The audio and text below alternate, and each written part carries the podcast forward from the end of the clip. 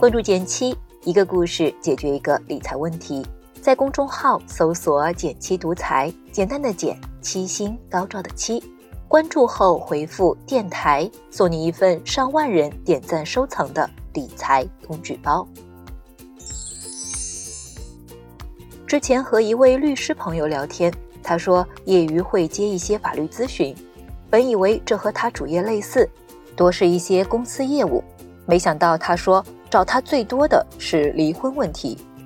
话匣子开了，他足足给我分享了快一小时的真实案例，听完后我复杂的心情化成一句感叹：谈情怕说钱，谈爱不懂法，这是最普遍的情况，也是最普遍的风险。你在结婚前会和另一半公开自己的财务状况吗？欢迎留言一起讨论。结合那次谈话，我挑了六个特别实用的财务保障点和你聊聊。无论你是单身还是已经步入了婚姻，都值得一看。第一点，结婚前不妨交换一下双方的征信报告。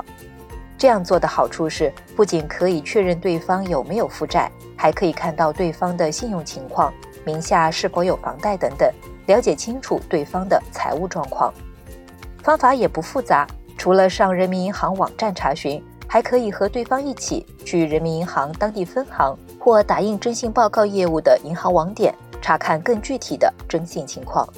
类似的，你还可以看看对方的芝麻信用分，甚至律师朋友表示，严谨一点还可以去最高人民法院的网站，通过身份证号码查询失信人名单，排排雷。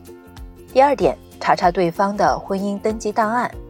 一般来说，我们可以在户口所在地的婚姻登记处查询到个人的婚姻登记情况。除了可以确认对方和你描述的婚姻情况是否真实外，如果另一半离过婚，还可以看看之前离婚协议里约定的义务会不会让你压力太大，会不会影响你的婚后质量。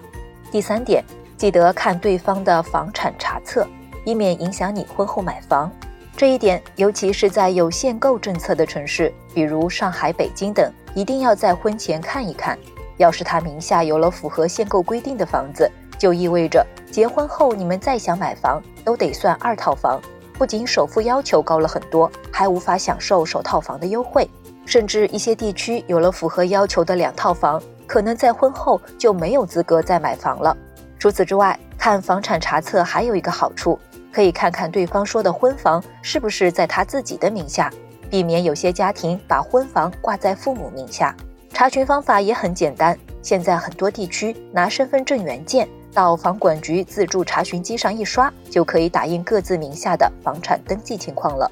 第四点，如有彩礼、嫁妆的习俗，尽量在领证前收。原因很简单，婚前是个人财产，婚后就算是夫妻共同财产了。很多朋友可能都会先登记结婚，再摆喜酒，父母往往在领证后才给嫁妆和彩礼，但这样一来，彩礼和嫁妆就算是夫妻共同财产了，万一离婚要分割，只能一人一半。还有一种情况也要提醒大家注意，有些南方家庭经济能力有限，结婚时可能得借钱才能付得上彩礼，但根据婚姻法司法解释规定，一方在婚前举债，如果被证明用在了夫妻共同生活，那么就会属于夫妻共同债务。换句话说，当女方收取了这笔借来的彩礼钱，也就要共同承担这些债务了。其实，彩礼嫁妆本就是为了讨个好彩头，还是希望大家都少些这样的烦恼，量力而行。第五点，关于房子有两个重点：及时变更登记，书面形式确认份额更安心。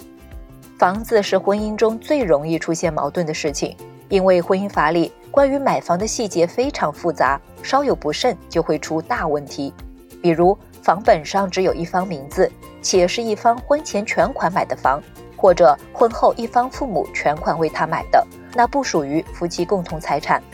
如果另一方也想要拥有，最好的方法是在房产证上做变更，加上名字，任何口头书面赠与的行为都还可以撤销。有一种类似情况，结果却大不同。同样婚前买房，同样房本上只有一个人的名字，但婚前只是付了首付，婚后还有继续还贷。这种情况下，除非有明确证据证明房贷资金全部来源于一方收入，否则这个房子就得协议分割，并不是个人财产，其实也容易理解，毕竟婚内还在还贷。所以我个人建议，如果不是第一种非常明确的个人财产情况，两个人都可以提前以书面协议的形式明确约定，如果婚姻破裂，房子如何分配。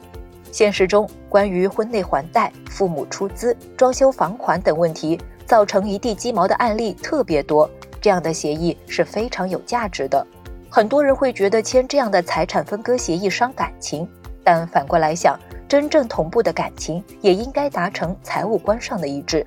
一个实践中的好办法是，你可以请一位律师朋友来带你们制定这个协议。一来，他可以从专业角度带你们梳理清楚夫妻财产；二来，一些问题协议点从律师口中说出来就不那么尴尬了。第六点，婚内财富增值怎么算？分清孳息、自然增值和投资收益。听过一个很有意思的案例，一对夫妻离婚时，太太后来发现丈夫还藏了一笔股票投资，婚内升值了，就要求法院按照婚内投资收益的规定来分割。但最后法院并没有支持太太的要求，原因是丈夫是婚前投资的，且婚内没有做过任何操作，不应该按照投资收益计算。但凡先生婚内买卖过，确实就需要按照投资收益给太太做分配了。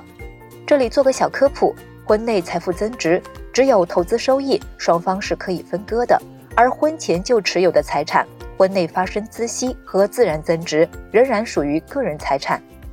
今天说了这么多，绝不是为了大家在婚姻中斤斤计较，恰恰相反，好的感情经得起金钱的考验，也撑得起共同成长，包括财务方面。祝有情人终成眷属的同时，也不会被柴米油盐、锅碗瓢盆的琐碎消磨那份初心。整理总结不易，如果有帮你了解到更多财务保障点，请你点个赞，给个鼓励。好了，今天就到这里了。右上角订阅电台，我知道明天还会遇见你。微信搜索并关注“减七独裁”，记得回复“电台”，你真的会变有钱哦。